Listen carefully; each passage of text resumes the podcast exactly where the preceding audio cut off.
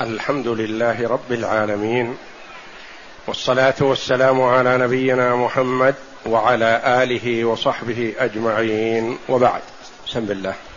بسم الله الرحمن الرحيم. والصلاة والسلام على أشرف الأنبياء والمرسلين نبينا محمد وعلى آله وصحبه أجمعين. قال المؤلف رحمه الله تعالى كتاب العتق. كتاب العتق. أي أن في هذا الكتاب يذكر المؤلف رحمه الله تعالى شيئا من الأحاديث الواردة في العتق. والعتق هو تحرير الرقبة المملوكة. أعتقه بمعنى حرره وصار حرا بدل من كونه رقيق مملوك يتصرف فيه تصرف البهائم يباع ويشترى. والعتق اتخذه الإسلام وسيلة تأديب وزجر لمن وقف في طريق الدعوة الإسلامية لمن عاند في أن لا يعبد إلا الله. في من اتخذ مع الله إلها غيره. فيؤدب ويمنع من تمرده وإيذائه للمسلمين بأن يسترق فيكون رقيقا. ثم إذا تأدب وحسن سلوكه فقد حث الإسلام على العتق. اولا يسترق تعذيبا له وزجرا من أن يمتد في إيذاء المسلمين لأنه ما يسترق إلا المحارب. المحارب لله ورسوله يسترق. فإذا حسن سلوكه فقد رغب الإسلام في العتق وجعل كثيرا من الكفارات أولها عتق رقبة. ومن هو الذي يسترق؟ المسلم لا يسترق. والذمي والمعاهد لا يسترق. وإنما الذي يسترق هو المحارب.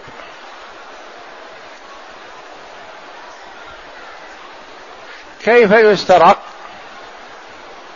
إذا حمل السلاح لمحاربة المسلمين ومكن الله جل وعلا منه فولي الأمر يرى فيه المصلحة بين أمور عدة. إما القتل. إذا رأى أنه لا سبيل إلى استصلاحه فيقتل. وإما أن يؤخذ منه الفداء ويطلق سراحه. وإما أن يطلق سراحه بدون فداء. إذا ظن الإمام أن إطلاق سراحه بدون فداء خير للإسلام والمسلمين. كما فعل النبي صلى الله عليه وسلم مع ثمامة بن اثال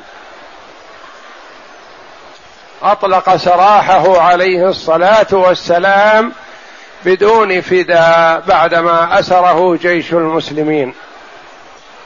فأسلم رضي الله عنه وصار مدافعا عن الإسلام والمسلمين واقفا في وجوه المشركين. وإما أن يسترق فيكون رقيقا للمسلمين يباع ويشترى ومنزلته كمنزلة البهيمة يعني يباع ويشترى ولا يملك من أمره شيء. ثم حث الإسلام على العتق بعد هذا. والأصل أن السبب في الرق ما هو؟ هو الكفر. فالمسلم لا يسترق وليس كل كفر وإنما كفر المحارب. وأما كفر الذمي فلا يسترق له. والمعاهد والمستأمن ومن رغب دخول ديار المسلمين ليتعلم الإسلام وينظر في أمره هل يسلم أو لا فهؤلاء كلهم لا يسترقون. وإنما الذي يسترق هو الذي يؤسر ويقبض عليه في المعركة مقاتلا للمسلمين.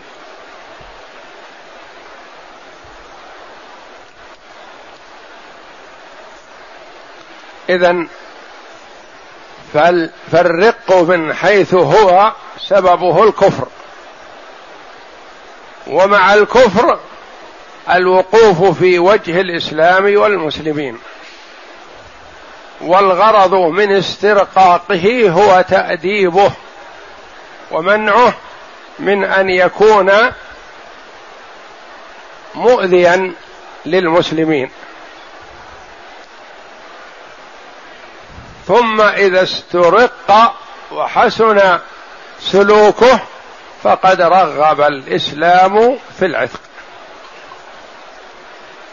قد يقول قائل نرى كثيرا من المسلمين وهم أرقاء فكيف كان يكون هذا؟ نقول نعم. أرقاء لكن ما هو سبب رقهم في الأول؟ هو الكفر. السبب الأساسي والوحيد في الرق هو الكفر. كفر هذا الرجل أو كفر أبيه أو كفر جده أو كفر جد جده المهم أن سبب استرقاقه هو الكفر. وأما الاسترقاق بالاغتصاب والنهب ونحوه فهذا ليس برق شرعي. ولا يجوز لمن علم ذلك أن يشتريه ولا أن يتدخل فيه إلا بمحاولة فكاكه. وكان الرق في القرون الأولى سببه الكفر. ثم قد يستمر الرق على الرجل ونسله حتى يمن الله على من يمن عليهم منهم بالعتق ويبقى بعضهم رقيقا باستمرار. وأما الرق في الأزمنة الأخيرة الذي ليس له أصل سابق فسببه النهب والغصب وهو محرم وهم أحرار وليسوا بأرقة حتى وإن اغتصبوا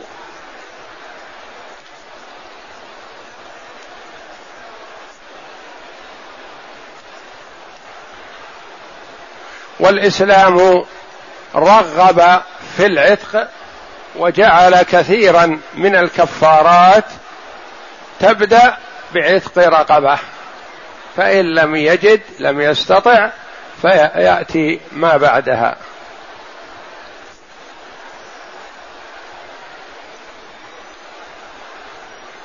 اذا هو يعتبر أصله من محاسن الإسلام لزجر من آذى المسلمين في دينهم. خلافا لما يظنه بعض الغربيين بأن هذا من مثالب الإسلام فليس الأمر كذلك بل هذا من محاسن الإسلام فالإسلام يسترق من آذى وشهر السلاح في وجوه المسلمين فإذا مكن الله جل وعلا منه استرق. نعم اقرأ. العتق لغة. العتق لغة. بكسر العين وسكون القاف. عتق بكسر العين.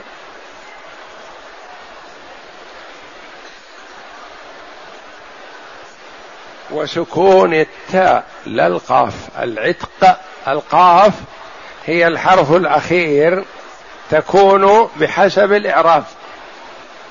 عتق وعتقا وعتق تأتي حسب ما قبلها. هذا العتق وأمر الله بالعتق وفلان أعتق رقبة عتقا وهكذا. وإنما السكون للتاء وسكون عتق عتق. نعم. قال الأزهري هو مشتق من قولهم عتق الفرس إذا سبق ونجا. عتق الفرس إذا سبق. إذا سبق غيره يقال عتق يعني تقدم وفاز. نعم. وعتق الفرخ طار واستقل. وعتق الفرخ يكون الفرخ فرخ الطائر عند أمه. تضع الحب والطعام في فيه. فإذا استقل يقال عتق يعني استقل بنفسه وبدأ يطير لوحده. وكذلك هذا العتق العتق كان بدل من كونه رقيق مملوك ما يستطيع أن يتصرف في نفسه يقال عتق يعني بدأ يتصرف في نفسه مثل الطائر إذا استقل بنفسه. لأن العبد يتخلص بالعتق ويذهب حيث شاء. وشرعا تحرير الرقبة وتخليصها من الرق وتثبت الحرية لها. وتثبيت. وتثبيت الحرية لها. والأصل فيه الكتاب والسنة وإجماع الأمة. يعني هو العتق وارد في الكتاب العزيز وفي السنة المطهرة وفي إجماع المسلمين. نعم. فأما الكتاب فمثل قوله تعالى فتحرير رقبة مؤمنة. تحرير رقبة هو العتق. نعم. وأما السنة فكثيرة جدا ومنها ما في الصحيحين عن أبي هريرة رضي الله عنه عن النبي صلى الله عليه وسلم من أعتق رقبة مسلمة أعتق الله بكل عضو منه عضوا من النار حتى فرجه بفرجه. وأحاديث الباب الآتية. وأجمعت الأمة على صحة العتق وحصول القربة به. وهنا مبحثان. يعني أنه قربة وطاعة لله جل وعلا وهو من أفضل القرب. وهنا مبحثان أحدهما في فضله والثاني في موقف الإسلام من في فضل العتق يعني من استطاعه وقد يكون واجبا وقد يكون تقربا وسنة فالواجب كأن يعتق رقبة لقتله نفس خطأ ولو كونه جامع في نهار رمضان متعمدا وهو غير وممن يجب عليه الصيام أو لكونه ظاهر من زوجته وأراد العودة أو من كونه حلف يمينا وأراد أن يتحلل منها فهذه أمور كفارتها العتق ويكون العتق حينئذ واجب. وعتق تطوع وتبرر وتقرب إلى الله تعالى. والثاني في موقف الإسلام من الرق والعتق. وأما فضله فيكفيك فيه في هذا الحديث الصحيح ما رواه الترمذي عن أبي أمامة وغيره من الصحابة. الصحيح الأول اللي في البخاري ومسلم وغيرهما من اعتق رقبة مسلمة أعتق الله بكل عضو منه عضوا من النار. الحديث. نعم.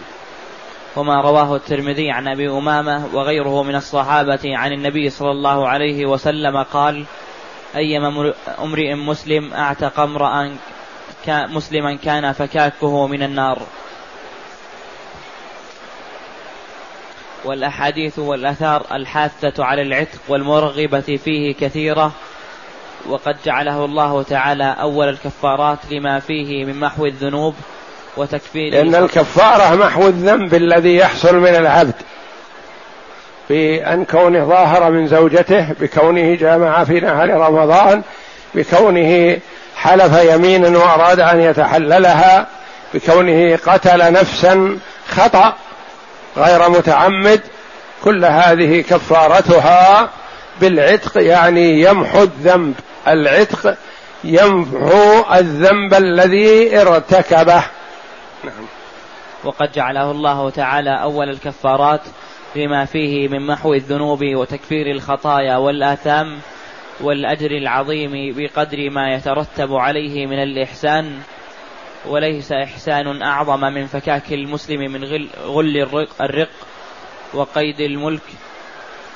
فبعتق فبعتقه تكمل إنسانيته بعد أن كان تكمل إنسانيته. تكمل إنسانيته بعد أن كان كالبهيمة في تصريفها وتدبيرها. لأنه في حال رقة كالبهيمة ما يستطيع أن يتصرف بنفسه ولا بماله ولا بولده وإنما يتصرف فيه الغير نعم. فمن أعتق رقبة فقد فاز بثواب الله والله عنده حسن الثواب. المبحث الثاني نعى بعض أعداء الدين الإسلامي إقرار الشريعة الإسلامية الرق الذي هو في نظرهم من الأعمال الهمجية جملة. هم يرون أنه من الأعمال الهمجية بينما هو عمل إنساني ومتمش مع العقل مع ما كونه جاء في الشرع.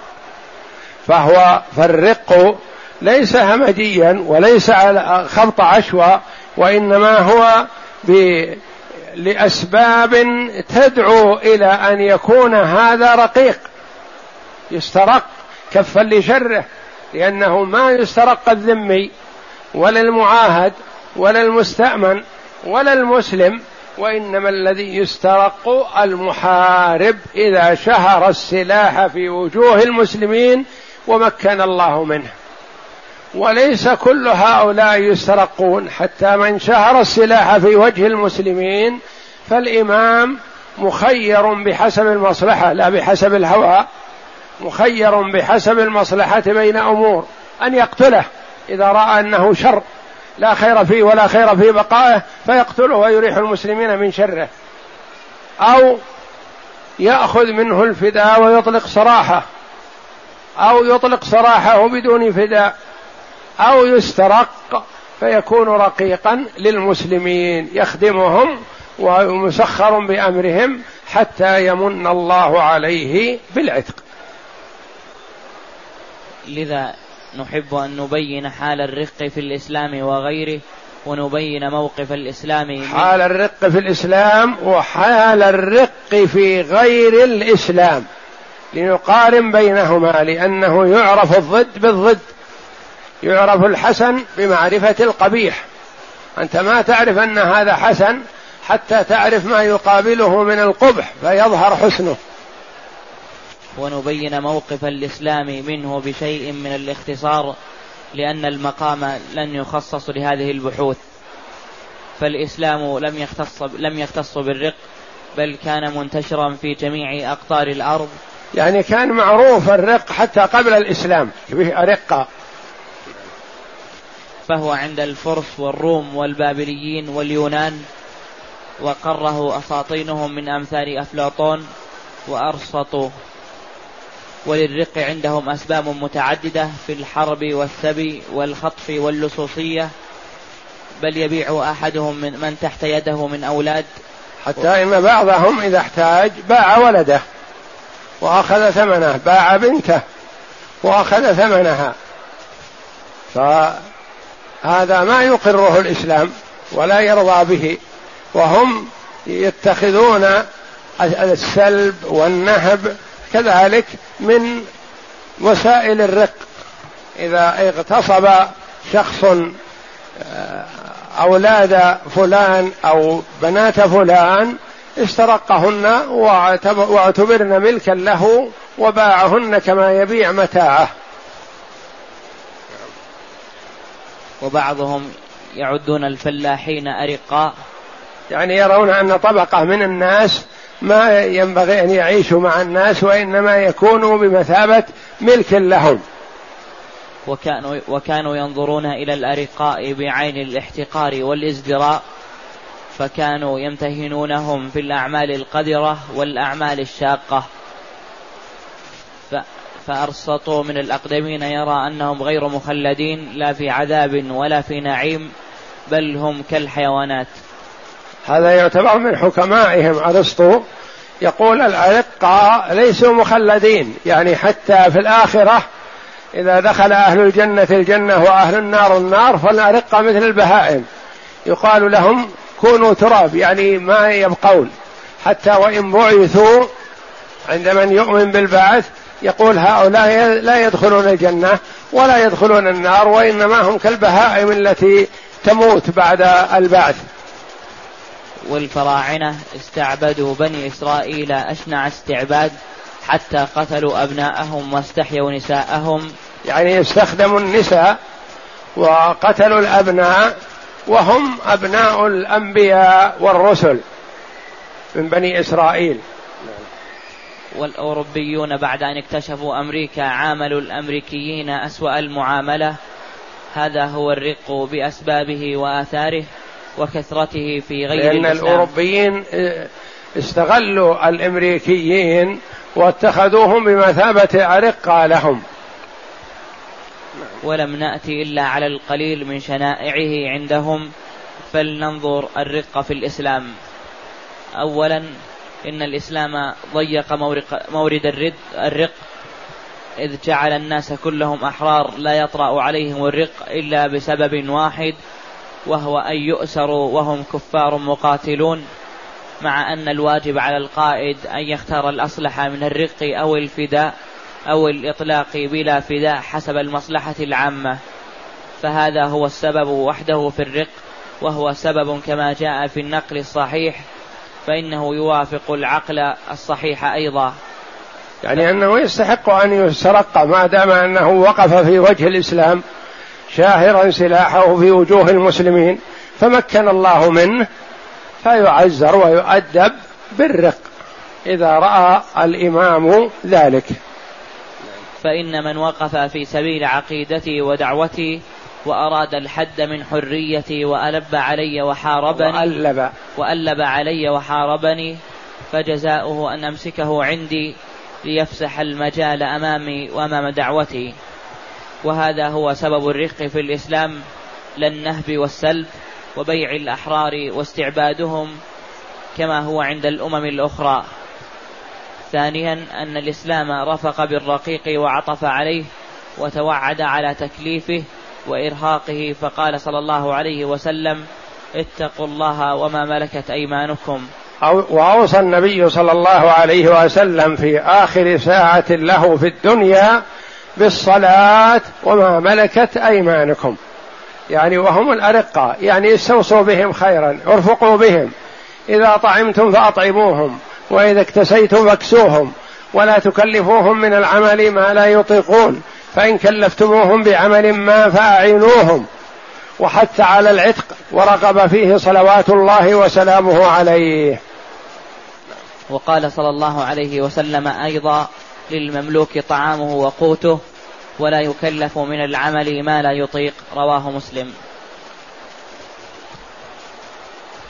بل إن الإسلام رفع من قدر الرقيق حتى جعلهم إخوان إخوان أسيادهم. إخوانا إخوان أسيادهم. يعني جعله بمثابة الأخ مواليكم إخوانكم خولكم. نعم. فقد قال صلى الله عليه وسلم هم إخوانكم وخولكم. جعلهم الله تحت أيديكم. فمن كان أخوه تحت يده يده فليطعمه مما يأكل وليلبسه مما يلبس ولا تكلفوهم ما يغلبهم فإن كلفتموهم فأعينوهم متفق عليه. ورفع من مقامهم عند مخاطبتهم حتى لا يشعروا بالضيعة, ولذا قال صلى الله عليه وسلم لا يقل أحدكم عبدي وأمتي وليقل فتاي وفتاتي.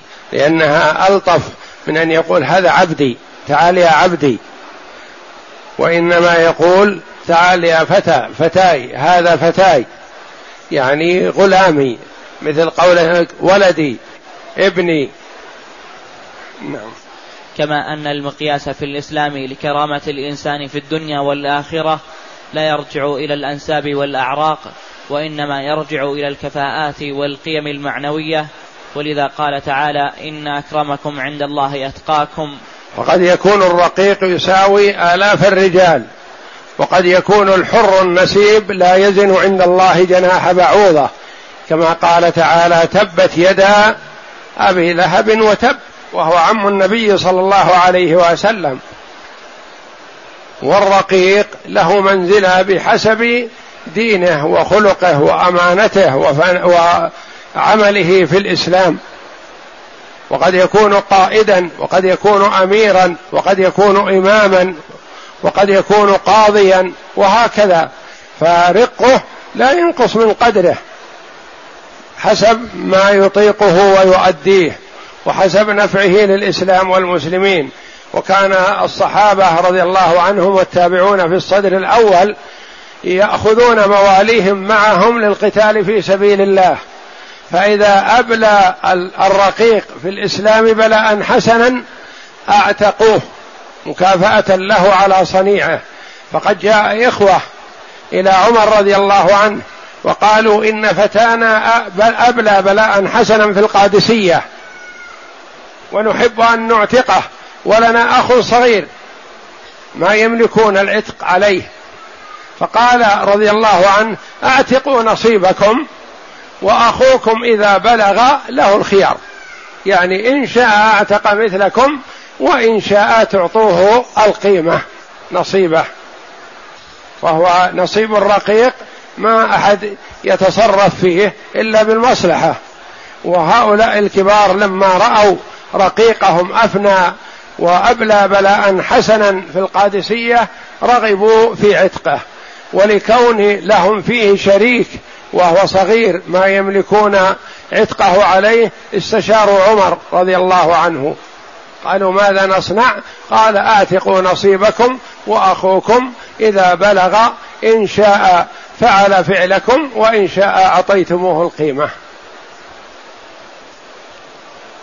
وقد بلغ شخصيات من الموالي لفضل علمهم وقدرتهم ما لم تبلغه ساداتهم إذ قادوا الجيوش وساسوا الأمم وتولوا القضاء والأعمال الجليلة بكفاءتهم التي هي أصل مجدهم مما رفعه الشارع من مقام لأن الفتى من يقولها أنا ذا وليس الفتى من يقول كان أبي.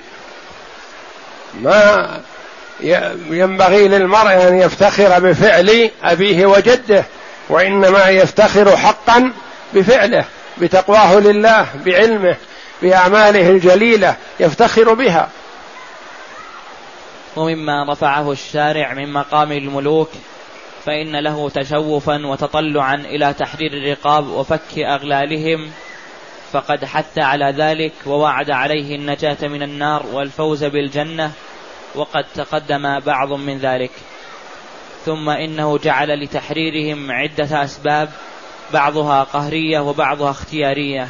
بعضها قهرية يعني تجب مع القدرة وبعضها اختيارية يعني تقربا إلى الله جل وعلا تطوعا. فمن القهرية أن من جرح مملوكه عتق عليه.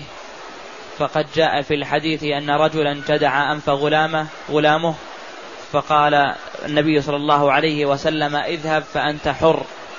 فقال يا رسول الله فمولى من أنا؟ قال مولى الله ورسوله. يعني اعتقه النبي صلى الله عليه وسلم عن سيده بدون اختيار سيده لأن سيده تعدى عليه وجدع أنفه. آذاه فاعتقه النبي صلى الله عليه وسلم تعزيرا لسيده.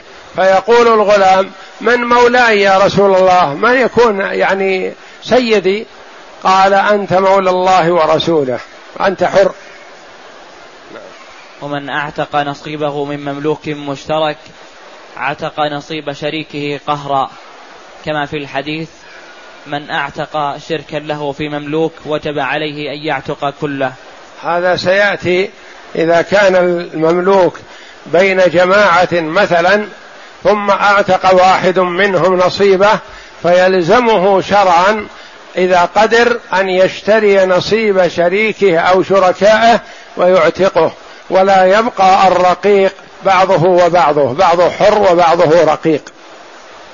رواه البخاري على تفصيل فيه يأتي ومن ملك ذا رحم محرم عليه عتق عليه قهرا.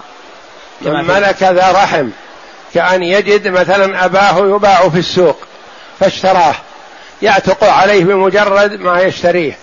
وجد أمه تباع فاشتراها تعتق عليه بمجرد شرائه لأنه قد يكون العائلة مثلا أرقة الأب والأم والولد. ثم إن الولد يعتق ويكون ذا مال ثم يدخل السوق يوما ما فيجد أباه يباع في السوق. فيشتريه فبمجرد شراءه يعتق عليه. ما يصح أن يكون أبوه رقيقه ولا أمه رقيقته ولا تكون أخته رقيقة وجد أخته تباع وجد عمته تباع وجد خالته تباع.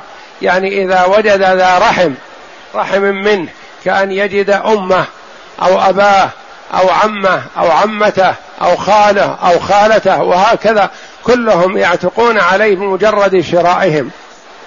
ذا رحم محرم. كما في الحديث قول النبي صلى الله عليه وسلم من ملك ذا رحم من ملك ذا رحم محرم فهو حر. رواه أهل السنن.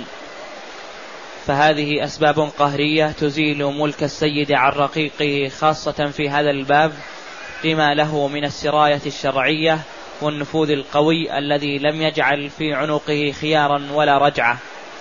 ثم إن المشرع مع حثه على الإعتاق جعله أول الكفارات في التخلص من الآثام والتحلل من الأيمان. فالعتق هو الكفارة الأولى في الوطء في نهار رمضان وفي الظهار وفي الظهار وفي الأيمان وفي القتل. وفي القتل أما في الأيمان فهو على الخيار ولم يكن الأولى. في اليمين ليس الكفارة الأولى بخلاف الوطء في نهار رمضان فالواجب عتق رقبة. فإن لم يجد صام شهرين متتابعين. فإن لم يستطع أطعم ستين مسكين. كفارة القتل خطأ. إذا أراد رمي صيد مثلا أو أراد تجريب بندقيته ولم يقصد قتل فقتل بهذا الفعل من لا يريد قتله من الأنفس. وجب عليه الدية لورثة القتيل هذا ووجب عليه الكفارة حق لله تعالى وهي عتق رقبة فإن لم يجد فصيام شهرين متتابعين. كفارة الظهار إذا ظاهر من زوجته قال مثلا زوجته عليه كظهر أمه أو كظهر أخته أو كظهر بنته هذا يعتبر ظهار وهو محرم. وإذا أراد الرجوع في هذا وندم على ما فرط منه فإن عليه أولا عتق رقبة فإن لم يجد فصيام شهرين متتابعين فإن لم يستطع أطعم ستين مسكينا. كفارة اليمين إذا حلف يمينا ألا يفعل أو حلف يمينا أن يفعل ثم بدا له أن يعدل عن يمينه لأن هذا اليمين مستقبله. رأى أن يعدل فنقول يكفر عن يمينه. ما هي كفارة اليمين؟ هي كما ذكر الله جل وعلا في كتابه العزيز فإطعام عشرة مساكين من أوسط ما تطعمون أهليكم أو كسوتهم أو تحرير رقبة يعني بالخيار بين هذه الثلاثة. فمن لم يجد فصيام ثلاثة أيام ذلك كفارة أيمانكم إذا حلفتم. فكفارة اليمين ليست هي الأولى العتق وإنما هو مخير بين ثلاثة هي واحدة منها. فكيف بعدها؟ والنبي صلى الله عليه وسلم يقول في كفارة اليمين إني والله إن شاء الله ما حلفت على يمين فرأيت غيرها خيرا منها إلا أتيت الذي هو خير وتحللتها. يعني قد يحلف الإنسان على شيء ما ثم يندم. وهي اليمين المستقبلة. يحلف لا يدخل دار زيد. يحلف لا يأكل من طعام ولده. يحلف لا يكلم فلانا. يحلف لا يركب مع فلان في سيارته. يحلف لا يدخل دار فلان مثلا. على شيء مستقبل. أو يحلف على ترك مثلا. على يحلف على فعل. يقول والله لأضربن زوجتي مثلا.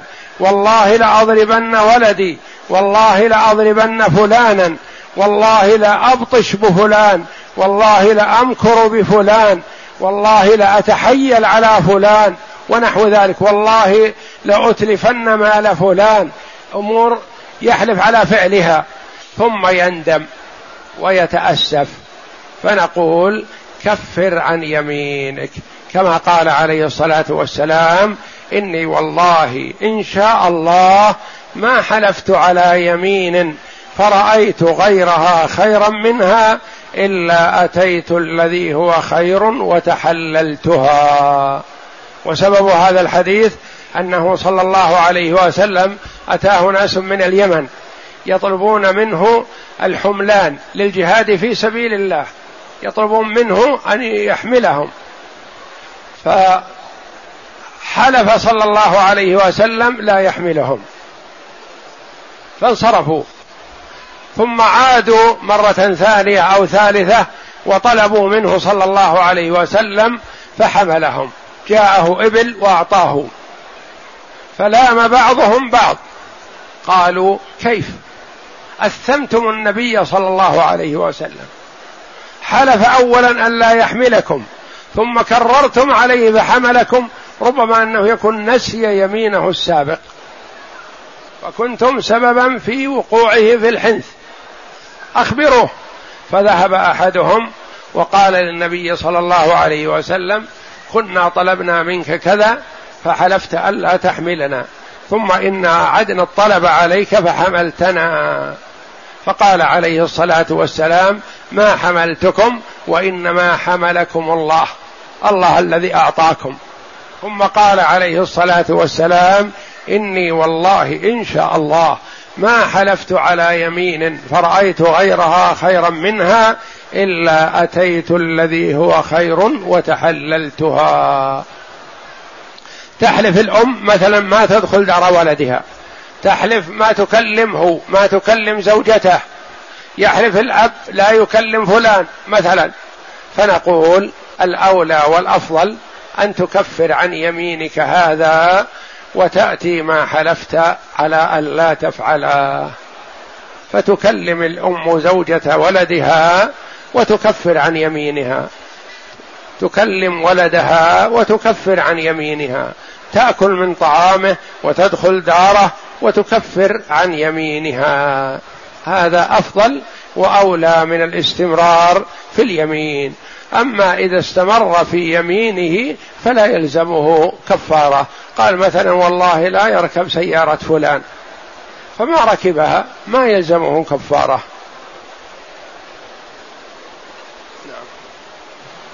فكيف بعد هذا يأتي الغربيون والمستغربون فيعيبون على الإسلام إقراره الرق وتشدقون بالحرية والمناداة بحقوق الإنسان وهم الذين استعبدوا الشعوب الغربيون اسم يطلق غالبا على الكفار والمستغربون المقلدون لهم وإن كانوا منتسبين إلى الإسلام.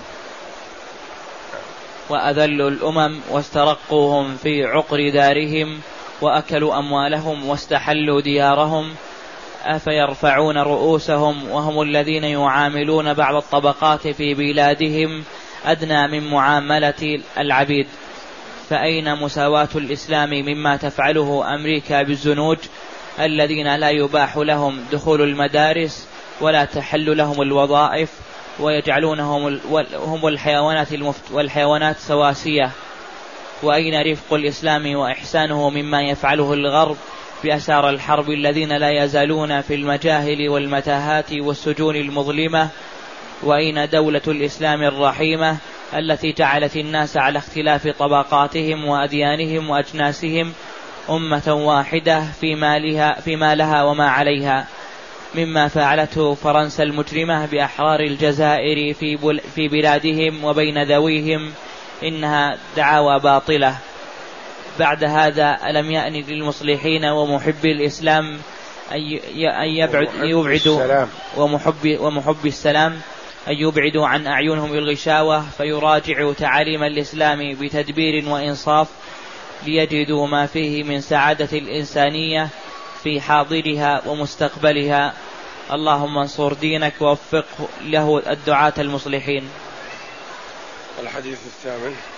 الحديث الثامن عشر بعد الأربعمائة. عن عبد الله بن عمر رضي الله عنهما أن رسول الله صلى الله عليه وسلم قال من أعتق شركا له في عبد فكان له ما يبلغ ثمن ثمن العبد قوم عليه قيمة عدل فأعطى شركاؤه حصصهم وعتق عليه العبد وإلا فقد عتق منه ما عتق. وسيأتي الكلام على هذا الحديث إن شاء الله في الدرس القادم. والله أعلم. وصلى الله وسلم وبارك على عبده ورسول نبينا محمد وعلى آله وصحبه أجمعين.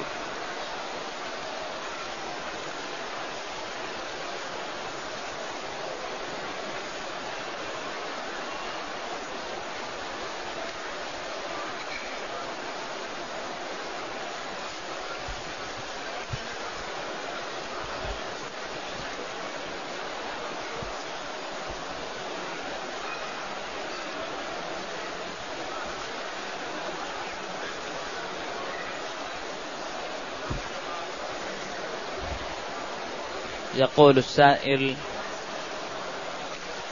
مات رجل كافر عن أولاد ثم أسلم كبيرهم هل يجوز للذي أسلم أن يؤدي الزكاة, أن يؤدي الزكاة لإخوانهم الكفار رجاء أن يسلموا؟ الزكاة لا يجوز أن تعطى إلا للمسلم إلا إذا كان من المؤلفة قلوبهم. والمؤلفة قلوبهم ما يعطيهم أي شخص وإنما الذي يتولى إعطاءهم هو الإمام. إذا رأى الإمام أن من المصلحة إعطاء هذا الكافر رجاء أن يسلم أو رجاء أن يكف شره عن المسلمين فله ذلك. وليس لأحد غيره من الناس أن يعطي زكاة ماله لكافر حتى وإن كان قريبا. وأما صدقة التطوع فيعطيها المسلم للكافر وغير والمسلم. إذا رغب أو ظن أنها عطاءه يكون مرغبا له في الإسلام. فصدقة التطوع يجوز أن تعطى للكافر إذا لم يكن يستعين بهذا العطاء على أذى المسلمين. يعني تعطى للكافر الذي لا يؤذي المسلمين. فأسماء بنت أبي بكر الصديق رضي الله عنها جاءتها أمها في المدينة بعدما هاجرت أسماء رضي الله عنها مع زوجها الزبير بن العوام رضي الله عنهم فجاءتها أمها وهي كافرة تأمل العطاء من ابنتها. فقالت أسماء في نفسها والله لا أعطيها شيئا حتى أستأذن النبي صلى الله عليه وسلم. فجاءت رضي الله عنها إلى النبي صلى الله عليه وسلم فقالت يا رسول الله قدمت علي أمي وهي راغبة أفأصلها؟ فقال عليه الصلاة والسلام صلي أمك. فيوصل الكافر من صدقة التطوع لا من زكاة المال.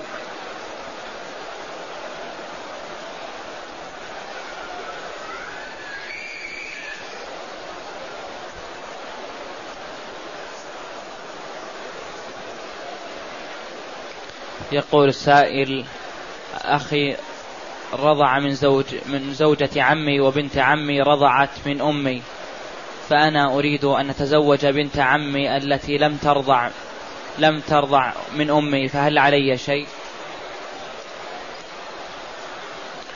أخوك الذي رضع من زوجة عمك أصبح ابنا لها وأخا لأولادها من عمك ومن غيرهم وأخا لأولاد عمك من هذه المرأة ومن غيرها. هذا أخوك. وبنت عمك رضعت من أمك. هذه البنت بالذات أصبحت أختا لك وأختا لإخوانك قبلك وبعدك. أما بنت عمك الأخرى التي لم ترضع من أمك وأنت لم ترضع من لبن أبيها فلك أن تتزوجها.